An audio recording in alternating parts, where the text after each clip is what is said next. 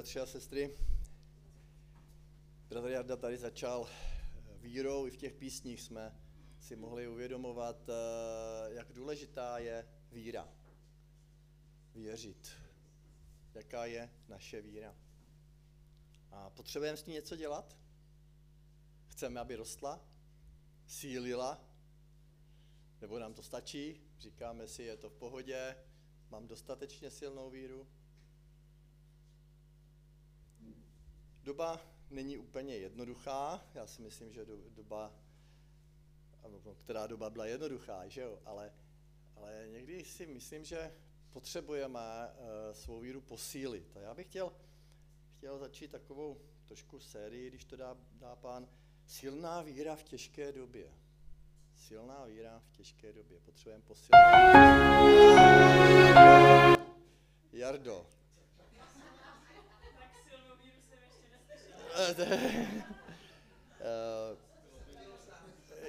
To se nemělo stát, Jarda, Jarda už trochu předbíhá. Já jsem chtěl, mám pro vás připravenou píseň, píseň, kterou, která nepatří mezi křesťanské, že jo? Ale, ale její text, text je k zamyšlení, protože první slova, je to sice anglicky, ale říkají prostě, našla jsem důvod, proč zůstat naživu. Mluví tam o hloupém, stupidním životě a o poutech, ale ta píseň má nějaký vývoj, ale je to, je to prostě o hledání smyslu života. Lidé kolem nás, i ti nevěřící, často hledají smysl života, ptají se, proč vlastně mám žít v tomto světě, proč vlastně mám žít. Je nějaký důvod pro život? Jo? Lidé mají různé důvody, že jo, a otázky. Takže zkusme si tu písničku poslechnout a pak budeme pokračovat. Já jdu trošku dolů, jo? To ty neumíš.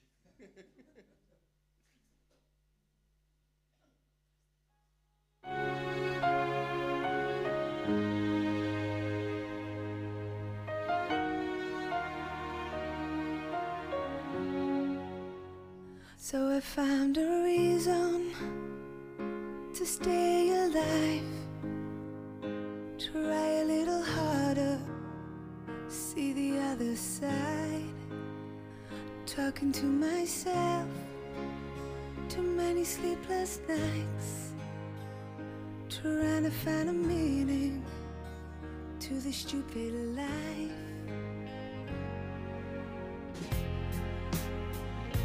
I don't want your sympathy. Sometimes I don't know who to be. Hey, what you looking for? No one has the answer. They just want more. Hey, who's gonna make it right? This could be the first day of my life. So I found a reason to let it go. Tell you that I'm smiling, but I still need to grow. Will I find salvation in the arms of love? Will it stop me searching? Will it be enough?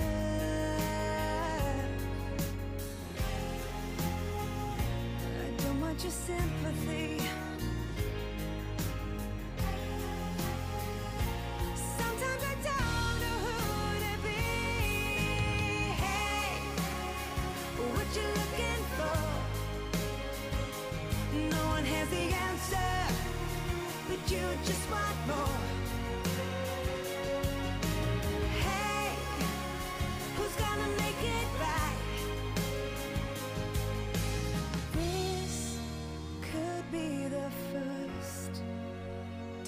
Of my life. The first time to really feel alive. The first time to break the chain. The first time to walk out.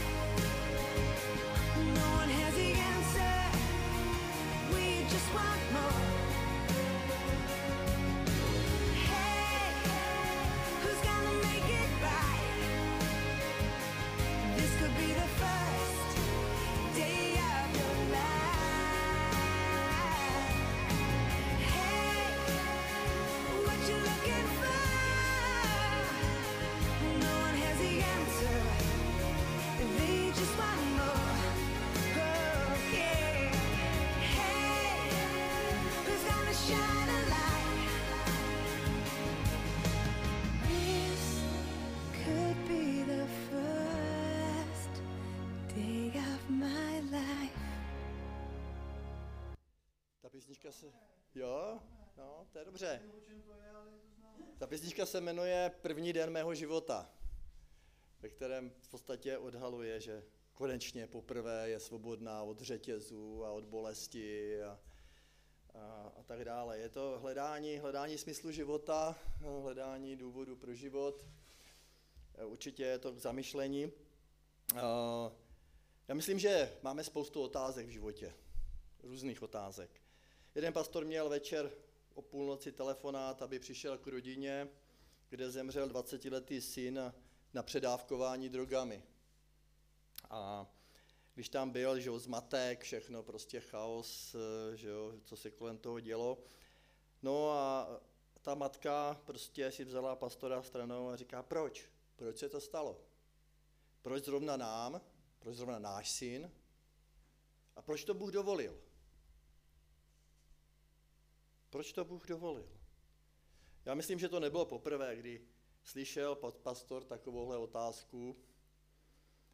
Já myslím, že každý z nás jsme prožili situace, kdy žádná odpověď není uspokojující.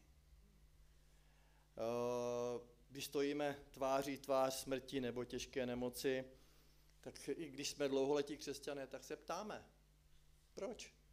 Proč se to stalo? Proč zrovna mě? V pondělí pastor v Hodoníně pohřbil svého švagra. čtyřicet osm let. Přišel z práce, z noční, sedl si na gauč a zemřel. Asi srdeční selhání nebo něco. Týden zpátky mi psala známá, nikdy mi nepsala. Poprvé, viděli jsme se jednou v životě, a tak mě psala, a tak postupně jsem zjišťoval, že se před dvěma lety rozvedla a nyní rok bojuje s rakovinou prsu a je ve třetím stádiu. Také se ptá, proč? Proč? Co s tím? Dává to smysl? Často se ptáme, bože, dává to smysl? Když se podíváme do Bible, jako křesťané hledáme odpověď v Bibli, že jo? To je takové jako běžné, ale ta kniha má spoustu stránek a my zjišťujeme, že některé otázky a odpovědi nacházíme v knize Genesis, něco jiného najdeme v knize Job, potom kazatel a žalmy a zjevení, že jo, pak tam čteme o vítězství. Ale jaká je jednoduchá odpověď na naše utrpení a bolesti? Je nějaká jednoduchá? Já myslím, že není. Já bych chtěl dneska, když tak poprosím o ten biblický text, být, mluvit o knize Abakuk, nebo začít knihou Abakuk. Znáte tu knihu vůbec, Abakuk? Kde ji najdeme v Biblii? Že jo, najdeme ji ve Starém zákoně, tam je sedmnáct prorockých knih, pět velkých a dvanáct malých, ne významově, ale na počty stránek, protože v mojí Biblii mám dvě stě tři stran pěti velkých proroků a padesát sedm stran těch dvanácti malých, jo, takže si dovedete představit ten obsah. Abakuk obsahuje pouze padesát šest veršů ve třech kapitolách.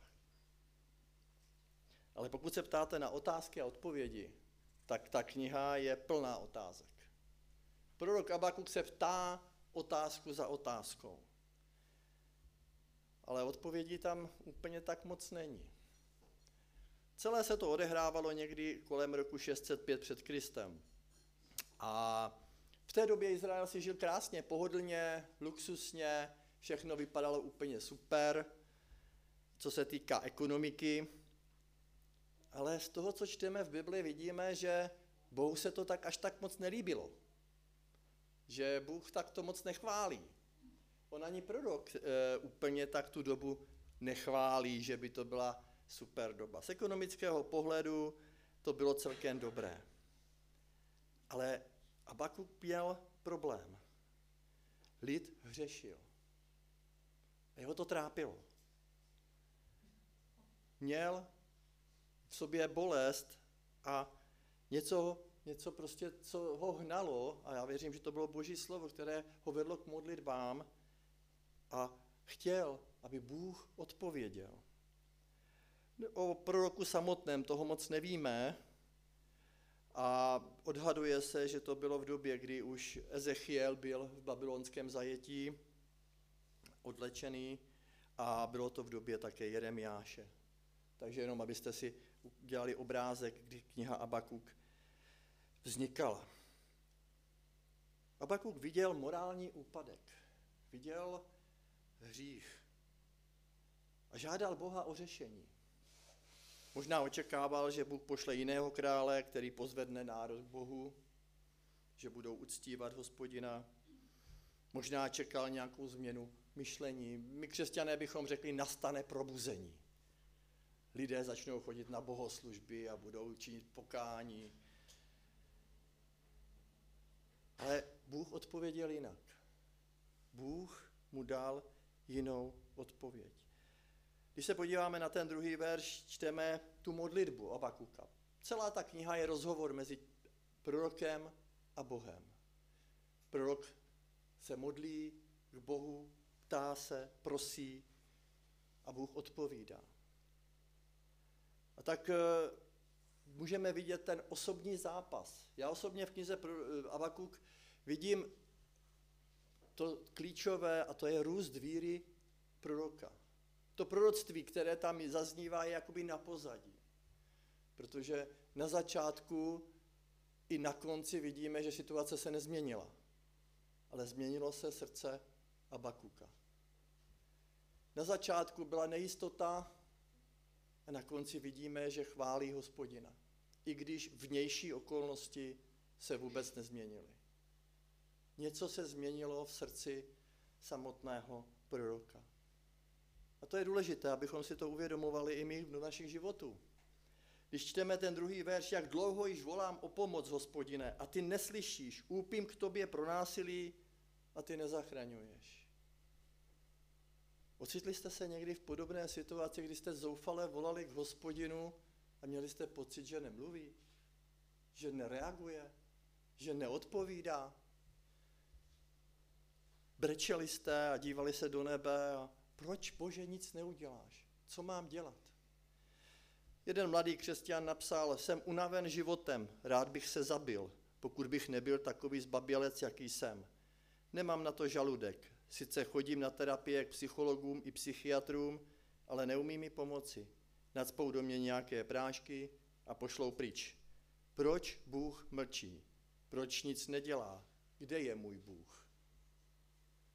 To je vyjádření člověka, který něco prožíval. Prožíval bolest a říká, kde je můj Bůh? Mám známou, která se modlí úplně to stejné, je na vozíku a pokaždé, když mi napíše, tak říká, chci zemřít, ale nevím jak. Proč mě Bůh neslyší? Modlí se, volá, ale prožívá vnitřní bolesti a zoufalství a říká, já to chci skoncovat. Nemá to už smysl. Ale nevím jak, jsem na vozíku, jsem závislá na ostatních. Jiná známá mi volala a v podstatě říká to samé, jinak je teda zdravá, ale nemá radost ze života. A nesnáší vyjádření, Bůh je otec, protože to nevnímá.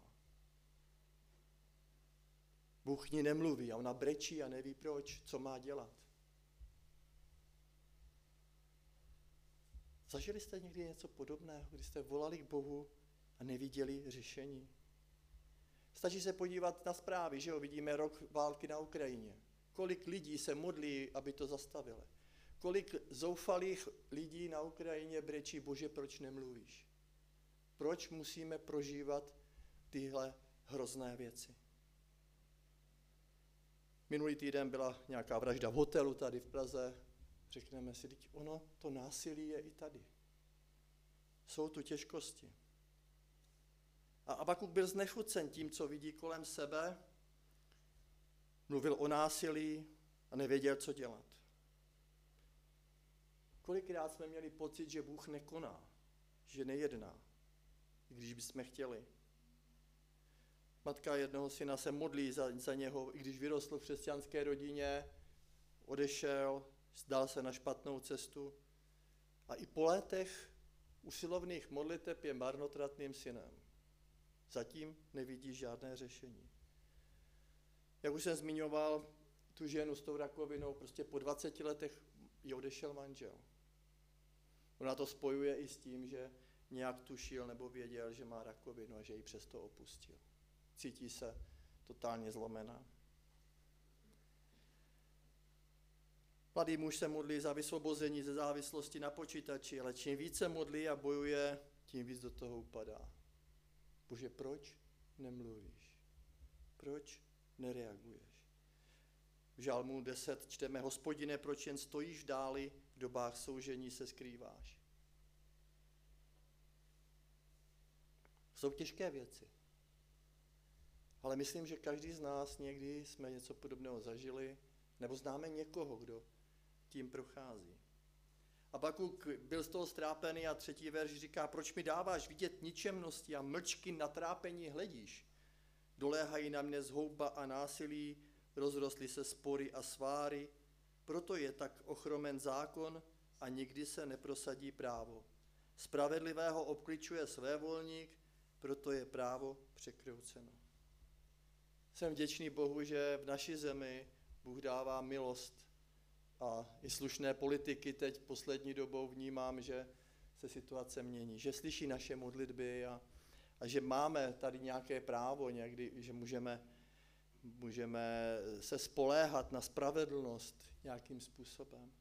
Nicméně ve větších městech Evropy jsou stále takové ty no-go zóny, taková místa, kde policie nemůže, kde se to tam prostě žije svým vlastním životem a stanovují si tam svůj vlastní řád a práva. Že jo? Vymahatelnost je tam dost složitá. Jo? Ale díky Bohu za milost, kterou máme v naší zemi. Ale Abakuk viděl ty problémy, viděl to násilí, spory, a teď nemusíme to nějak objektivizovat pro tu zemi, ale on to viděl ze svého pohledu. Možná máme kolem sebe něco, nějakou, prostě nějaké věci, kdy říkáme, to je špatně. To je špatně, to by takhle být nemělo a modlíme se za to. On to cítil na sobě, on to cítil osobně. Můžeme cítit možná nespravedlnost sami, která vznikla, dejme tomu v práci je někdo vůči nám nespravedlivý. A cítíme to jako hořkost. Nebo v rodině, nebo v církvi. A víte, že i dokonce Bůh může být pro nás někdy nespravedlivý. Můžeme to vnímat, že je nespravedlivý vůči nám. A vyčítat mu to. Bože, ty jsi nespravedlivý. Já jsem se tak snažil ti sloužit. Já jsem chtěl, ale ty jsi, ty jsi se takhle zachoval vůči mně. A to nás paralyzuje, samozřejmě. Když se podíváme na pátý verš, tak bychom mohli říct haleluja, Bůh mluví. Tam Bůh promluvil, pohleďte na pro národy, popatřte, ustrňte údivem nad tím, co vykonám za vašich dnů, nebudete věřit, až se o tom bude vypravovat. Bůh promluvil, což je úžasná věc. Já nevím, jak vy, já vždycky jsem strašně nadšený, když Bůh mluví. Když Bůh promlouvá do mého života. A někdy to tak je, jakože Bůh chce něco říct, my cítíme, že už, už bude mluvit a ještě nevíme co. A, a tak bychom rádi, jako požehnám ti, že jo, když, když čekáte na Boží odpověď, tak na co čekáte? Že řekne Bůh, požehnám ti, jsem s tebou, miluji tě, že jo, a takové ty věci čekáme všichni úplně a řekneme, jo, já to vyřeším, ten tvůj problém. Jo, a Abakuk možná čekal něco ve stylu probudím Izrael, obnovím svůj lid, že jo, budou znovu chodit na bohoslužby, budou mi uctívat a chválit, po, porazí všechny ty eh, kůly modlo, těch model a tak dále, že jo, zruší se modloslužba, protože on říká, nebudete věřit, až se o tom bude vypravovat, to bude něco velkého, úžasného. No ale co Bůh říká dál v šestém verši? Já totiž povolám kaldejce pro národ krutý a prchlivý, jenž přejde široširou zemí, aby se zmocnil příbytku, kterému nepatří. Bůh říká, víš, já povolám tvé nepřátelé, aby prošli tady touhle zemi, aby se zmocnili vašich domů, aby vás tady obsadili. Já si myslím, že to byla dost krutá rána. Zkuste si představit, kdyby to Bůh vám řekl. Vy se modlíte, jste zoufalí a najednou Bůh říká, jo, já pošlu na vás ještě něco horšího. Místo slov útěchy, ano, já o tobě vím a povzbudím a obnovím, tak říká, pošlu Kaldejce, Babyloňany, krále Nebukadnezara. Krutost. Oni byli známí k svojí krutostí, předcházela je špatná pověst, to se pak lépe dobývá, lidé se raději, raději vzdají, než aby bojovali, když je ta e, pověst dost špatná. Když se podíváme na dějiny, král Nebukadnezar prostě totálně ničil země, vystěhovával ty lidi, všechno, co mohl, sebral, odvezl do Babylona. Jo. Zničil jeruzalémský chrám, všechno to vybral a odvezl do, do toho, do svého hlavního města. Stačilo, když se před lety tady bylo pár uprchlíků, že jo, a hrozil islámský stát, jak Evropa byla v panice. Co to tady všechno bude, že jo? Kolik demonstrací a protestů bylo, že tady ty lidi nechceme. Judský lid věděl přesně, co by je čekalo, kdyby přišli. A věděl to i Abakuk. Že jo, sedmý verš říká, je příšerný a hrozný, vyhlašuje vlastní svrchované právo. Vzpomeňme si, když přišli Němci v roce třicet devět, jak prostě napochodovali do Prahy a změnili zákony. Prostě najednou tu neplatili naše zákony, ale říšské zákony. Vyhlásili své vlastní právo. Byl strach v Judsku, že jo? A teď, jako teď si představte toho Abakuka, když to k němu Bůh říká a potom říká dál, jeho koně jsou hbitější než levharti, dravější než vlci za večera, jeho jezdci uhánějí tryskem, jeho jízda se zdaleka žene, letí jako orlice, jež spěchá za kořistí. Každý z nich se žene za násilím, dychtivě míří vpřed, sebral zajatců jako písku. Vidíme, že to nebylo jednoduché. Že Bůh říká, bude to kruté. Bude to kruté. A tady je něco pro nás absolutně nepochopitelného. Bůh se rozhodl trestat judský lid skrze Babyloňany. Zkusme si představit, že by Bůh řekl, že Evropu za špatné chování, že opustila Krista, bude trestat islámským státem, nebo Rusy projdou celou Evropou a budou ničit a likvidovat a pokračovat v tom, co vidíme na Ukrajině. Jakoby Bůh možná řekl, nechcete poslouchat mé zákony, budete poslouchat zákon šaria. Všechno to zní absurdně. Všechno to nedává smysl. Jenže my vidíme jenom kousek. A to si musíme uvědomit. My vidíme jenom část, jenom určitý výsek něčeho. Protože my se ptáme, Bože, proč nám nedáváš smysl? Proč nám to, co děláš, nedává smysl? Já bych to řekl tak, sejdou se dva mravenci na oponě Národního divadla. A jeden říká, ty já jak tak jdu celým tím svým životem, všechno kolem mě je šedé. Někdy tmavší, někdy světlejší, ale je to všechno šedé. A ten druhý říká, mýlíš se, já celý život, co jdu, tak všechno je červené. Někdy tmavší, někdy světlejší, ale všechno je červené. Protože vidí jenom to, kde oni jsou. Na té obrovské oponě xkrát x metrů jsou schopni vidět jenom malý, nepatrný kousek. A taky my někdy v těch dějinách tisíce let jsme tady pár let, že jo, když moc, tak sedmdesát, osmdesát a vidíme jenom kousek. Kousek z toho božího plánu a toho záměru, který má. Další věc, kterou si musíme uvědomit, je, že Bůh je větší, než si myslíme. A není omezen tím, co si o něm myslíme. Víte, my děláme často chybu, že máme dojem, že boží plány jsou stejné jako ty naše. My se modlíme, Bože, dej a tohle a, a přitom říkáme, Bože, my chceme poslouchat tvoji vůli, chceme tě následovat, ale tak bys mě mohl tady že, v práci přidat a tady tohle udělat a tady mě požehnat. Ale je to boží plán, je to boží záměr. Někdy nás Bůh nechá a je to v pohodě, protože až přijde ten správný čas, tak nás z toho vykolejí. Já bych mohl taky mluvit o tom, jak mě Bůh vykolejil z mého života. Z toho, co jsem kdy měl. A, a tak jako i Abakuk byl vykolejen tím, co Bůh říká.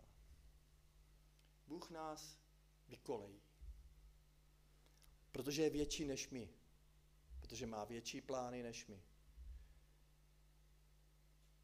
A my jsme často zaskočeni tím, že je Bůh dělá po svém. Ale bavil by vás Bůh, který by vás poslouchal? Bavil by vás Bůh, kdyby nebyl větší, než jsme my sami? Kdyby nás nepřekvapoval?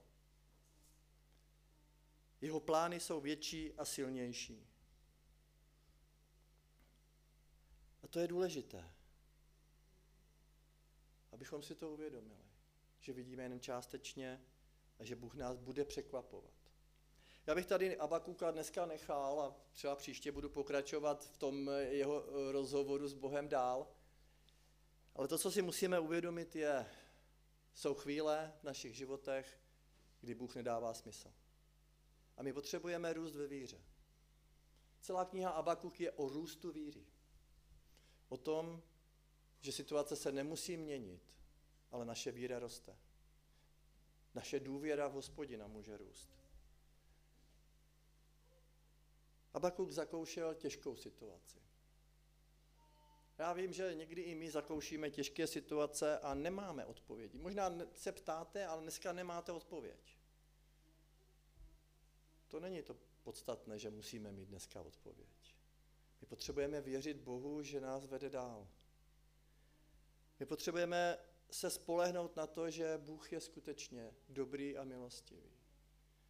Celá Bible o tom hovoří, že Bůh je milostivý a dobrý. Je laskavý. A pokud se ty věci dějí a jsou pro nás těžké, tak mají svůj smysl. Mají svůj důvod. Já když teď s těmi svými zády musím cvičit, tak to bolí. Ale já vím, že musím cvičit. A ono to bolí. A já vím, že kdybych necvičil, tak by to nebolelo, ale skončil bych daleko hůř. A tak Bůh ví, co potřebujeme. On ví, že potřebujeme cvičit. A on to bude někdy bolet, někdy to nebude snadné. Ale on nám dává sílu tím projít. Chtěl bych vás povzbudit. Bůh nás posiluje. Chce nás posílit a církev posiluje dopředu k tomu, abychom měli silnou víru, až se situace ještě zhorší. My nevíme, co nás čeká zítra nebo za rok. Prognózy jsou různé, že se inflace bude zvyšovat nebo snižovat, že přijdou takové či onaké krize. Já bych byl rád, abychom rostli ve víře. V důvěře Hospodina, že ať se děje cokoliv, že on je s námi, že nás posiluje, že nás povzbuzuje. Já to říkám teď jakoby dopředu, protože Abakuk ještě k tomu musí dojít. Jo? On ještě v, to, v té knize ještě potom e, s Bohem argumentuje a, a komunikuje, ale nakonec vidíme, že jeho víra byla posílena. A tak bych si přál, abychom i my měli víru, která roste. Abychom se nedívali na ty okolnosti, které nás trápí, ale dívali se na Boha, který je větší než naše představy. Abychom viděli Boha, který je silnější než naše očekávání. Abychom viděli Boha, který je nad tím a je vládcem všech dějin. Bez ohledu na to, co cítíme, že přichází. Bez ohledu na to, co nám říká. On je dobrý a milostivý. Amen.